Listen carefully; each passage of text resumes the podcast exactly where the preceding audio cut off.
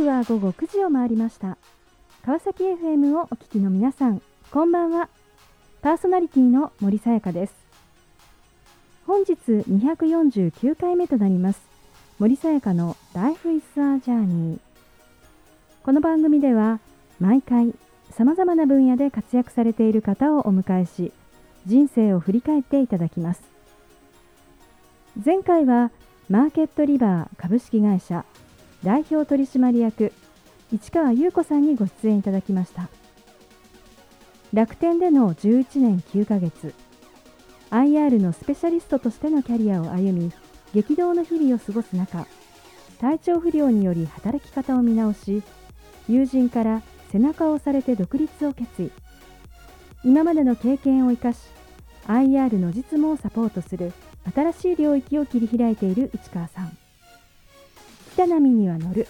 というメッセージをいただきました。今回も素敵なゲストをお迎えしお話を伺っていきたいと思います。この番組は人と技術の力で驚きあふれる世界を株式会社ワンワールドの提供でお送りします。さあそれでは本日のゲストをご紹介いたしましょう。銀座クリニック院長本田隆弘さんです。本田先生よろしくお願いいたします。よろしくお願いいたします。えー、さて現在どのようなお仕事をされていらっしゃるのかぜひご紹介をお願いいたします。はいありがとうございます、えー、私はですね今、えー、銀座でですね幹細胞治療を中心とするクリニックを行っています。えー、幹細胞治療はですね今あの非常に発達している分野でして顔のですね若返りとか顔をきれいにする美容的な治療はもちろんのこと糖尿病とか脳梗塞とか、えー、自閉症パーキンソン病とかいろいろなあの全身の病気難病と言われていて治療法がなかった病気にも効果が得られるということが徐々に分かってきている治療法になります。あの本当にいろんなこう分野にわたってこう応用できるそういった治療なんですね。そうですね、えー、幹細胞治療、えー、iPS 細胞山中先生の iPS 細胞で非常に注目をされましたけれども、はい、今世界的にも注目というのが非常に進んでいてつい最近ではコロナウイルスの感染症とかのえ後遺症とか急性の肺炎とかにも効果があるんじゃないかっていうような研究も出てきています。そういうのも含めていろいろな病態に対して効果を期待できるというような、えー、考えがあっていろいろな各国の研究者の方ドクターの方が、えー、研究をされているというような形になります。あのこうたまにですねこう幹細胞がこう含まれているこう化粧品といいますか美容液みたいなものを見かけたこともあるんですけれども一体こういうこう幹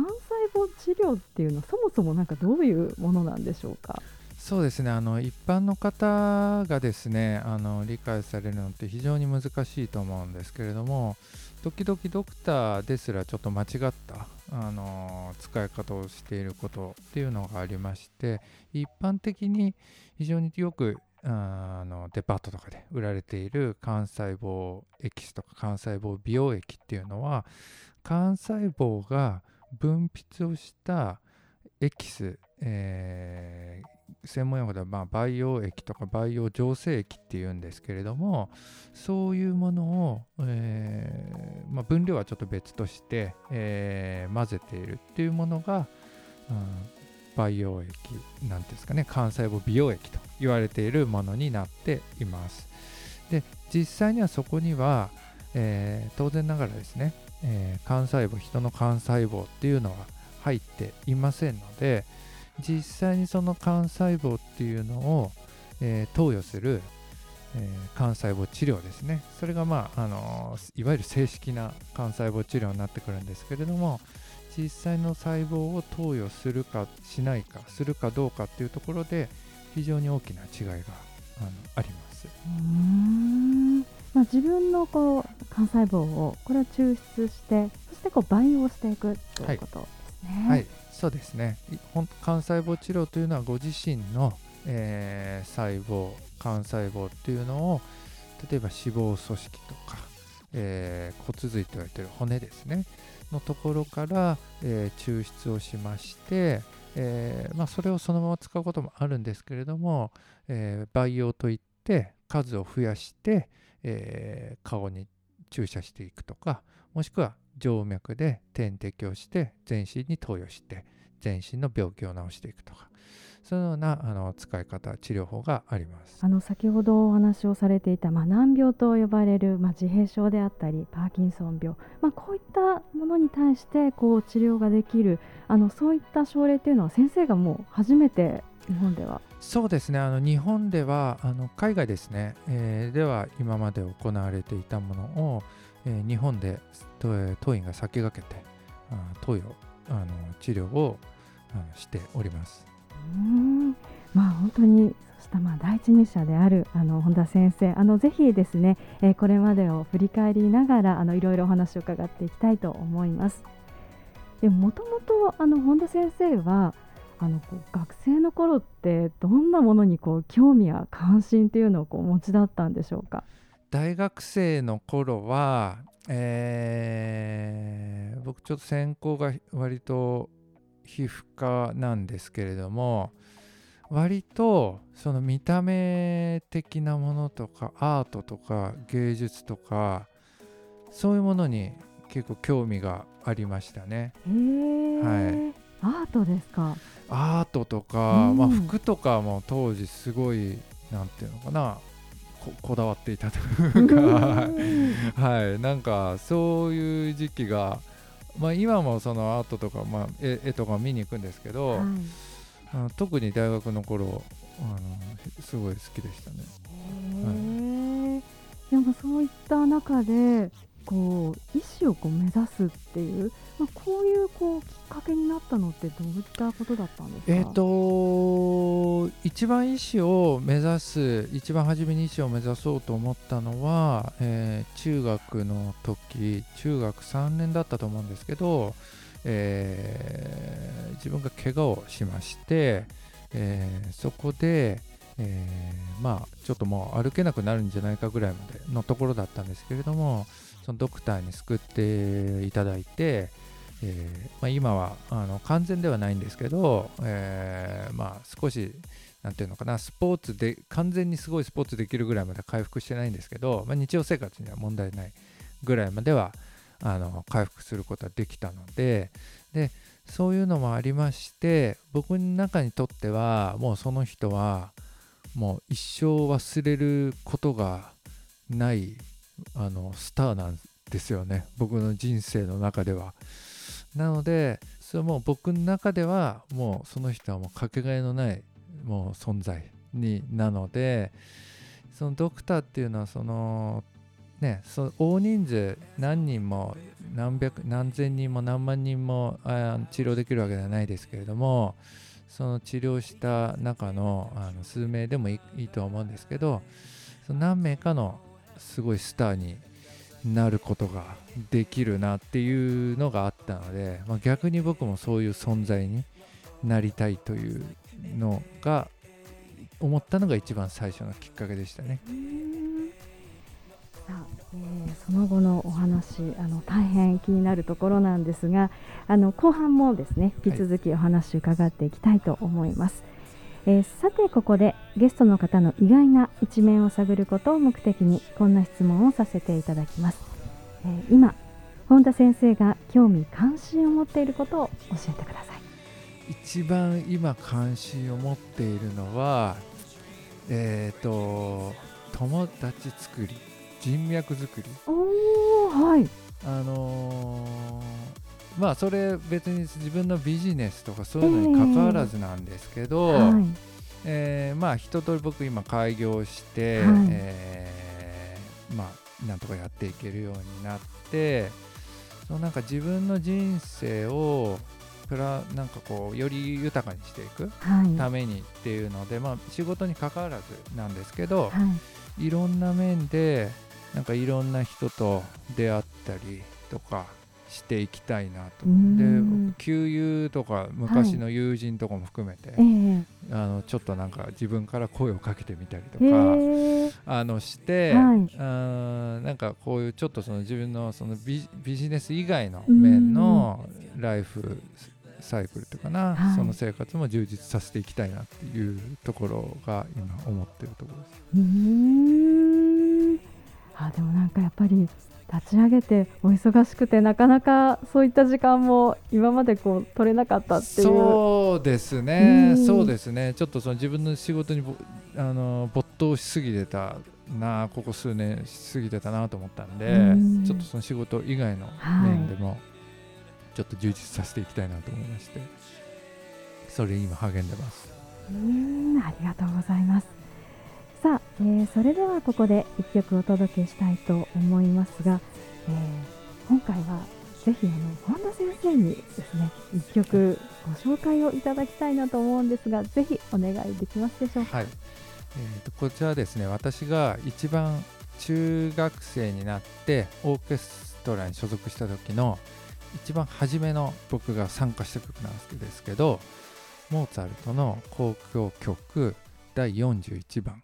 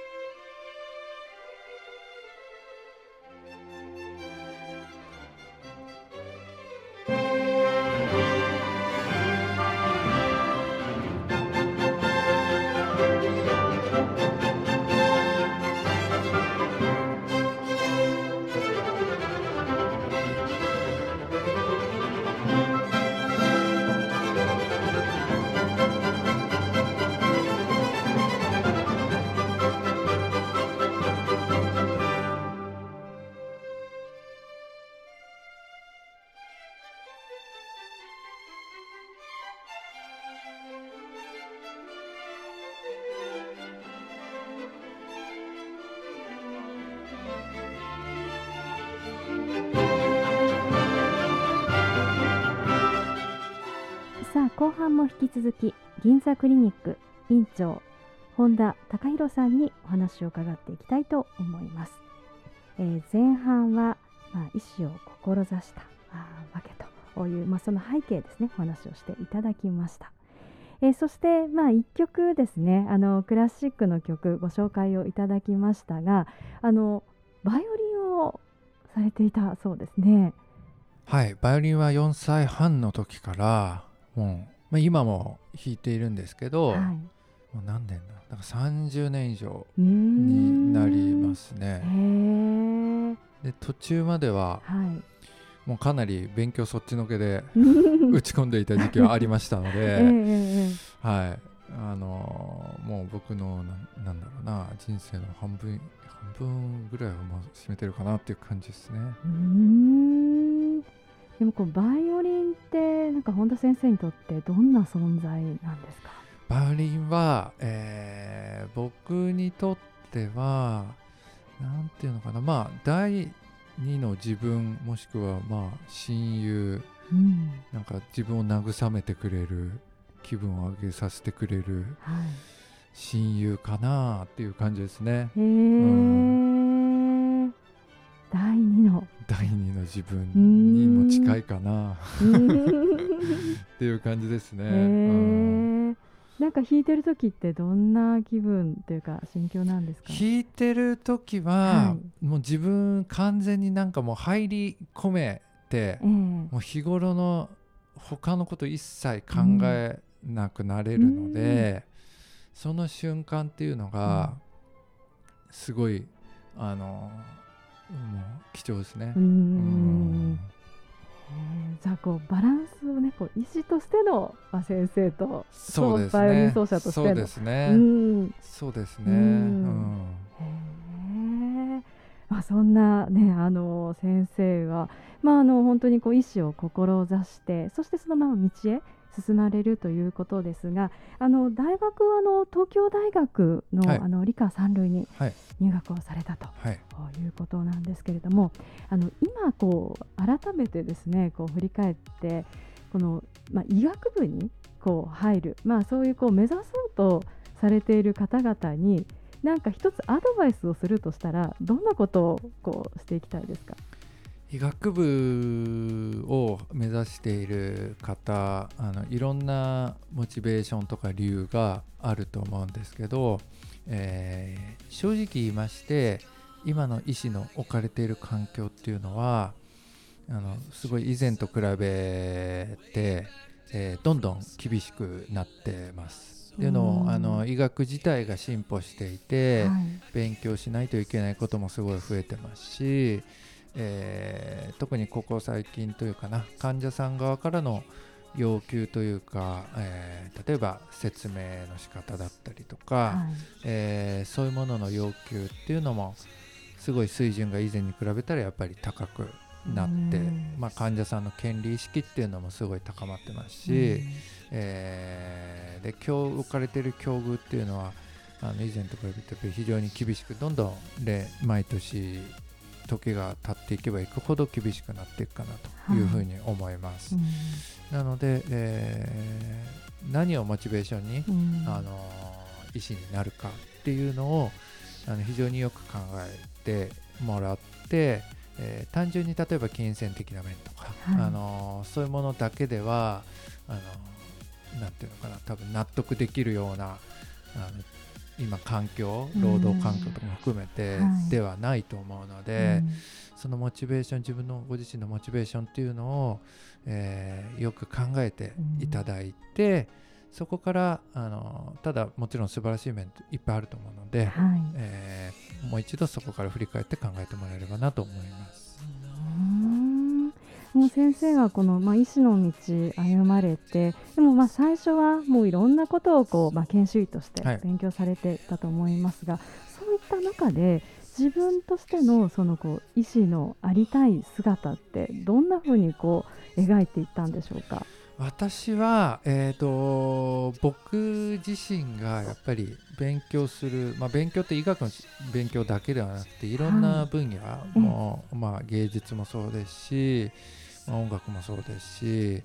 えーまあ、他のビジネスとかいろんな、まあ、投資とか、まあ、いろんなのもそうなんですけどとにかく勉強するのが好きっていうのがあって、まあ、医学もそうなんですよね、はい。で常になんか勉強してたり新しい知識を取り入れたりというのがあるのでなので僕の使命としては先進的な新しい医療あのっていうのをやっぱり先駆けて、うん。えー取り入れて提供していきたいっていうのが、まあ、あの僕の趣味趣味と言っちゃあれなんですけど、うん。僕の興味とも合ってるかなと思うので、はい。そういう医師とクリニックにをやっていきたいなっていうのがありますね。うーん。でそういった中で出会っていくのがこの幹細胞治療と。そうですというね。そうですね、まあ、僕があのー常にそのい日頃や行ってて例えば美容医療とかでもそうなんですけど、はい。ちょっと疑問に思っていた点とえか、ええ。ーいうのがあって、えーその自分の肌をなんていうのかな美容医療の今のメインストリームってこう何かこう傷つけて、えー活性化していくとか、はい。エネルギー熱を与えて活性化していくとうん。か、まあ、針でこう刺して活性化していくとか、まあ、こう酸を塗って活性化していくとか、ちょっとその傷つけて、えー良くしていこうっていうのがメインだったのうんで、はい。もう少しその肌を傷つけないで肌質だったりとかその美しくなれる方法っていうのがないかなっていうふうに考えていた時に出会ったのがその今ちょうどサイエンスの世界でもホットになっている幹細胞治療だったっていうところですね。こで、まあ、この分野の、まあ、専門として。そうですね。うん。そうですね。はい。えーでもこういうこう先端医療って、まあ、確かにすごいんですけれども、まあ、一方でもう本当にこれは取り入れて大丈夫なんだろうかはい。なんていう、はい。はい。なんかそんな意見もあるんじゃないかなと思いますが、はい。はい。いかがでしょうか？そうですね。あの新しい医療あの、まあ、医療に限らずだと思うんですけど、はい。新しいことを行っていくっていうのはやっぱりあの必ず、うん。あの賛否両論は起きるものだと思います。はい。で逆に言うと、まあ、賛否両論が起きないとおかしいと思っているので、えーそれはもうあのきちんとあのその反対意見だったら反対意見っていうのもきちんと自分なりに取り入れて、うん。参考にして、えーやっていかないといけないなとは思っていますね。だから絶対自分が正しいとかっていうのを考えないようにしていて、えー常にその反対意見の方の意見っていうのを聞きながら、その自分の医療って本当に正しいのかなっていうのを、うんえー常に自問自答はもうするようにしてます。でそのまああの自分のやっている医療っていうのを確認するために、はい。常にその客観的なサイエンスうん。のデータっていうのを一番僕は大事にしていえて、えーそれをできるだけ患者さんにお見せする、うん。でそれをできるだけ蓄積してオープンにしていく。うん。でそれがまあ唯一そのちょっと否定的だった人とかそういう方も説得していけるというか、うん。あの材料唯一の材料だなと思ってるので、うん。もうそれを常にあの心がけてやっています。うん。あの幹細胞治療を、まあ、含めたこのいわゆるこう再生医療というものってこう日本とその世界の違いってどんなところがあるんでしょうか？はい。えーやっぱりこれはですね、はい。国によってやっぱりスタンスが違います。先進医療っていうのはああのその賛否両論というのは起こると先ほどお伝えしましたけれども、ええ。国によってもやっぱりスタンスは違って、うん。保守的な国、えー少しちょっと様子を見たいなっていう国もあればどんどん新しいのを取り入れて、うんもう先頭に立ってやっていこうっていう国もあります。で日本の場合は、えー先ほどちょっと山中先生のお話もしましたけど iPS 細胞とか、えーこの再生医療の分野で先頭を走っていきたいっていう思いがおそらくあると思いますので、えー比較的そういうのを先進的に取り入れて、うんあの許可をしている国だと思います。だからその点ではアメリカと同じような、まあひえー分野によってはアメリカより進んでいる、えーところもあると思うので、えー先進国の中でも比較的進んでいる方かなと思います。うん。なんかイメージで言うとちょっと欧米の方が医療ってこう進んでいるのかなっていうこうそうイメージはあったんですけども。そうですね、うん。だからあの逆にその僕ヨーロッパのドクターとかから、はい。その幹細胞治療の、えー成果を教えてほしいとか、あのー美容だったら美容で実際に投与したらどれぐらい成果上がるのかとか教えてほしいとかいうのを聞かれてまたりもするので、はい。えー、いろんな国のサイエンスの方とかドクターの方興味あると思うんですけど、その国のポリシーによってちょっと、あのあんまりできなかったりとか、あのそういうところがありますので。はいさあ、えー、この番組ではゲストの皆さんに必ずお聞きしている質問があります。本田先生にもお伺いさせていただきます。これから自分の夢を実現しようと考えている方々へ背中を押すメッセージをお願いいたします。はい、えー、自分の夢を実現するまあ今まで僕そうだったんですけれども、えー、さっきの先進医療の件でもそうなんですが、えー、必ずえー、なんかこうアクションを起こす何かをするっていう場合って絶対にこの賛否両論というか何かこう対立するものは絶対出てくると思うのででそこの時に、えー、その自分の決断を信じれる、えー、力というか逆に言うと信じ込める自分がもう絶対に何を言われても何をこうどんなこと環境があったとしても信じ込める進路だったりとか道だったりとかいうものに、えー、進んでいくのが一番いいのかなというふうに、えー、そうしない途中でやっぱりこう骨を折られたりとか途中でこう挫折してしまったり途中でやめちゃったりすると思うので、はい、もうちょっと宗教じゃないですけどもう最後まで絶対この道はやっていける信じ込めるっていう道にやっぱり進んでいくのが一番いいのかなと思いました。素敵なメッセージをありがとうございました。ということで本日は改めまして銀座クリニック院長本田隆弘さんにご登場いただきました。本田先生ありがとうございました。ありがとうございました。森さやかのライフイズアジャーニーいかがでしたでしょうか？中学時代に負った大きな怪我。それを治してくれた医師との出会いが原点。誰かのスターのような存在になりたい。その思いから医師の道を歩んで現在。先端医療である幹細胞治療の第一人者として活躍する本田先生。年末には一般向けの書として幹細胞治療について詳しくまとめた本をサイズ社から出版するそうです。どのような内容か楽しみですね。分野は異なりますが人を支援するキャリアコンサルティングもまたこれからの可能性がある新たな領域ではないかと思います。誰に何を言われても信じ通せる道に進もう。知的好奇心にあふれ目を輝かせながらそう語る本田先生の言葉に勇気づけられた。そんな時間でした。次回はどんな素敵なゲストの方が来てくださるでしょうか。来週もまたこの時間にお会いしましょう。今日も一日お疲れ様でした。おやすみなさい。